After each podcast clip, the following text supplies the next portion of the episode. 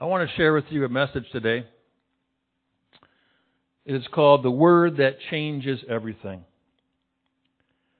The single greatest event in human history was the resurrection of Jesus Christ. Hallelujah. Hallelujah. But the work and mission of Jesus did not end there. Following the resurrection, we see a variety of appearances that Jesus made to both individual disciples and to groups of them as well. And though it may seem like several different appearances to many people to prove his resurrection, these visits were much more intentional than that. Through deliberate interactions, Jesus prepared his disciples to be vibrant witnesses for him for the time when he would return to his Father in heaven. We begin in John 20 verse 19. Then the same day, at evening, being the first day of the week, when the doors were shut where the disciples were assembled, for fear of the Jews, Jesus came and stood in the midst of them and said to them, Peace be with you. Everything changed after the resurrection. For that is the line between a social Christian and a transformed Christian that has been empowered by the Holy Spirit. The tomb had become something of a portal from one life into the next.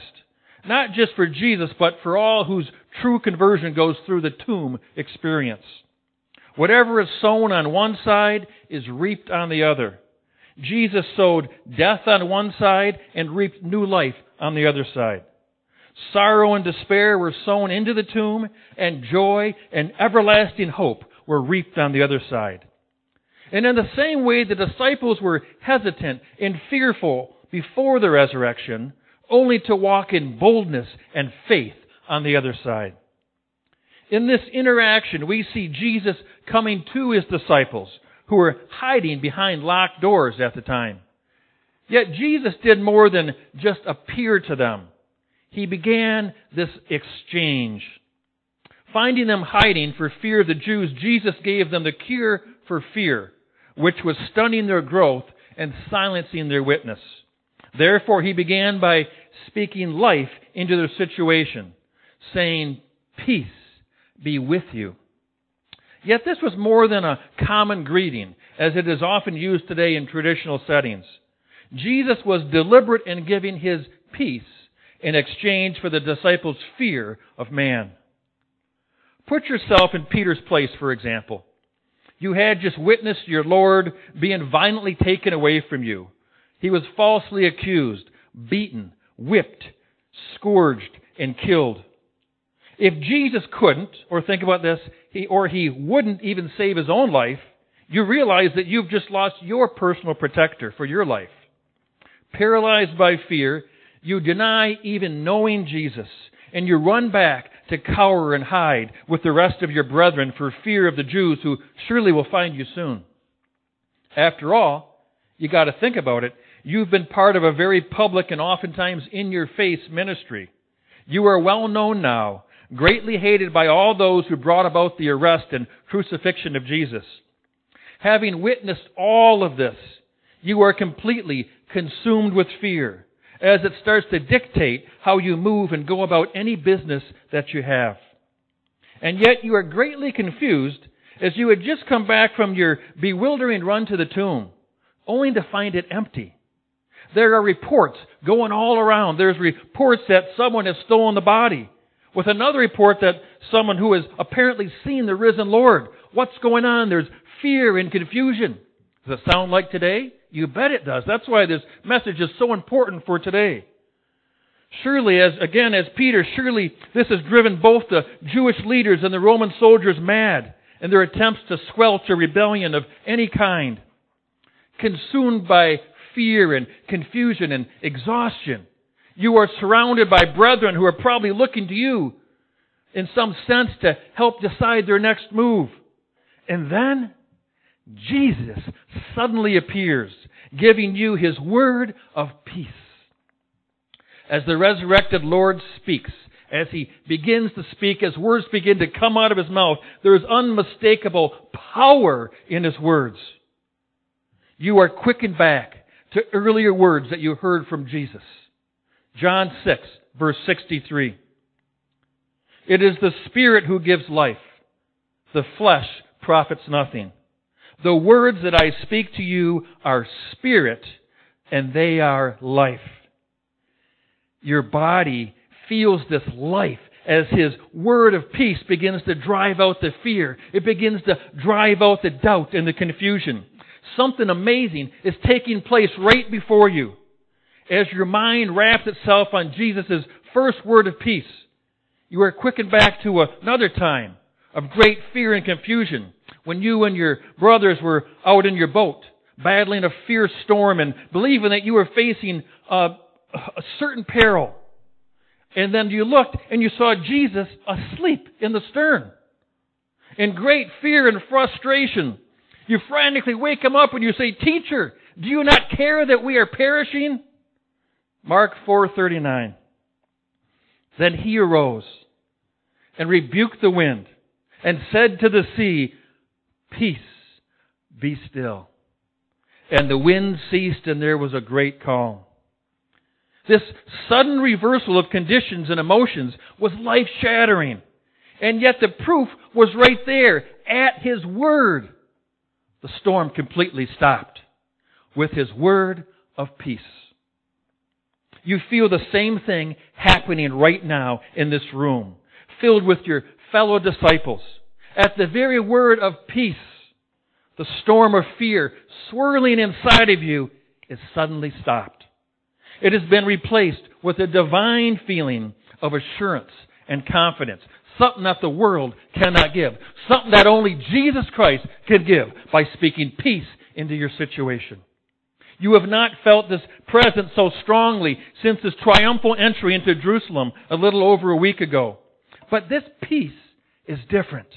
For this peace has already conquered death. It has already conquered the grave, and now it is standing right before you, face to face and heart to heart. Surely His words are life indeed. The words from the writing of Moses have never been more true. Deuteronomy 8 verse 3. Man shall not live by bread alone, but man lives by every word that proceeds from the mouth of the Lord. This word of peace brings life to your mind, to your soul, body, and spirit. The resurrection has changed everything indeed. To you, this is no longer just great teaching. It is life transformed. It is grace received. It is holy and anointed. Surely every spoken word of God has the power to drive out fear and doubt and confusion and hesitation and complacency. In this instance, everything is coming together. It all makes sense now. Your resurrected faith is beginning to see the depth in every word that Jesus speaks. In fact, Isaiah's words ring true this day. Isaiah 55:10.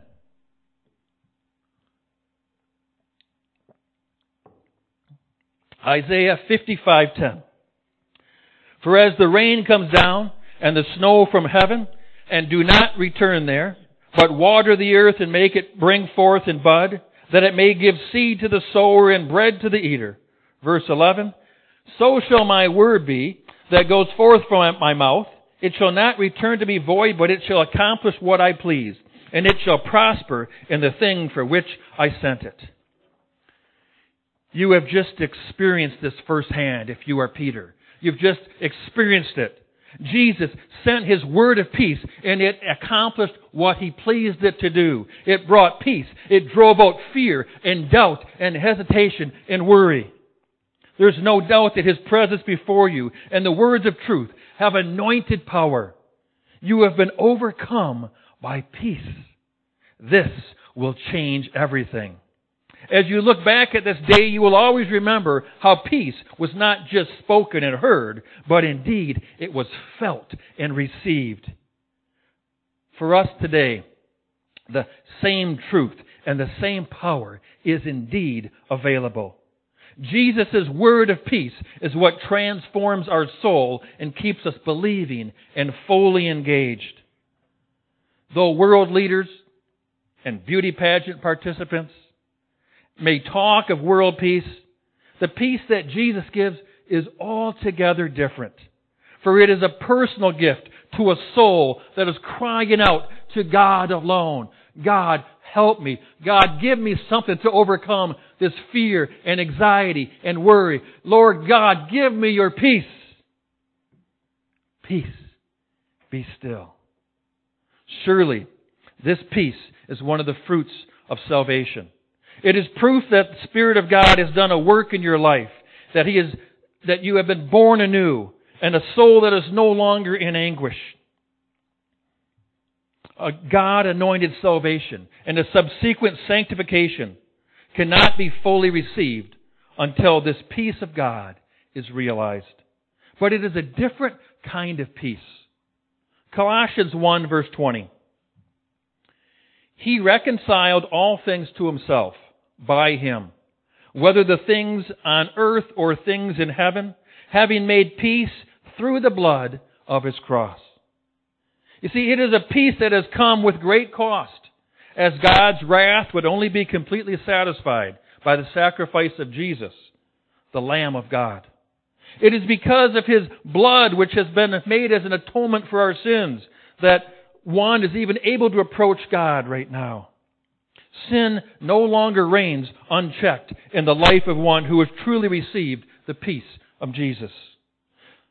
Slaves to sin no more. The bondage is broken. Guilt has lost its grip and shame has been swallowed up. This is the peace that Jesus gives. It's not just a word peace, it is a power of peace generated by the Holy Spirit, breathing life through His Word and speaking to your very soul. Peace, be still. It is an inner peace that overwhelms the soul. John 14:27 Peace I leave with you, my peace I give to you. Not as the world gives do I give to you. Let not your heart be troubled neither let it be afraid. The peace that He gives to your mind and soul, this is what He gives. Regardless of what is happening around you, His peace is internal and eternal. In fact, His peace demonstrates its greatest power when we are surrounded by strife, when trials and tribulations become our constant companions. We derive our strength from within, for that's where the Holy Spirit resides. This is how his peace is different from the world. It cannot be taken away because of external circumstances. In fact, what happens is the contrast becomes greater and he becomes stronger as we realize he is speaking to us. His peace is given to us from Christ himself. It shows that it cannot be acquired by anything that we can do, but it is a free grace gift of Christ. That's why we just sang about His amazing grace. There is a reason that peace is a, is the, there's a reason that peace is the first spoken word to the disciples after the resurrection. And the first word spoken to us when our hearts are troubled and we turn to God. Without the matter of Christ's peace settled in your heart, you will not be able to add anything to your foundation in Him. That bottom part of your foundation has to be Christ's peace. You cannot move past this time until you fully experience and truly understand and intimately know His peace. For nothing else will stick until you have personally received this peace directly from Jesus. Why is all this stuff happening in the world? Why is all this going on? I don't know, but I believe that, that we can see that God may have allowed some things to happen so that we could reach out and cry for and receive His peace in this time. When you find yourself steeped in anxiety, surrounded by stress, and about to be overcome by fear, take a moment and allow God to speak these same words to you. Peace, be still. When Christ is your foundation, His peace is the seal on your foundation. Therefore, when you are rattled or confused or under attack, don't strive in your own st- in your own strength trying to pump up your faith. Simply call to mind his offer to peace. Put this in your remembrance. Hear these words. Peace be with you. Let these words resonate within you. See it as more than a common saying, for Jesus never gave this greeting. Listen, he never gave this greeting until after his resurrection. This first gift of the resurrection awaits you to receive it personally and to embrace it fully. Ephesians 2, verse 13 and 14. But now, in Christ Jesus, you who once were far off have been brought near by the blood of Christ, for he himself is our peace.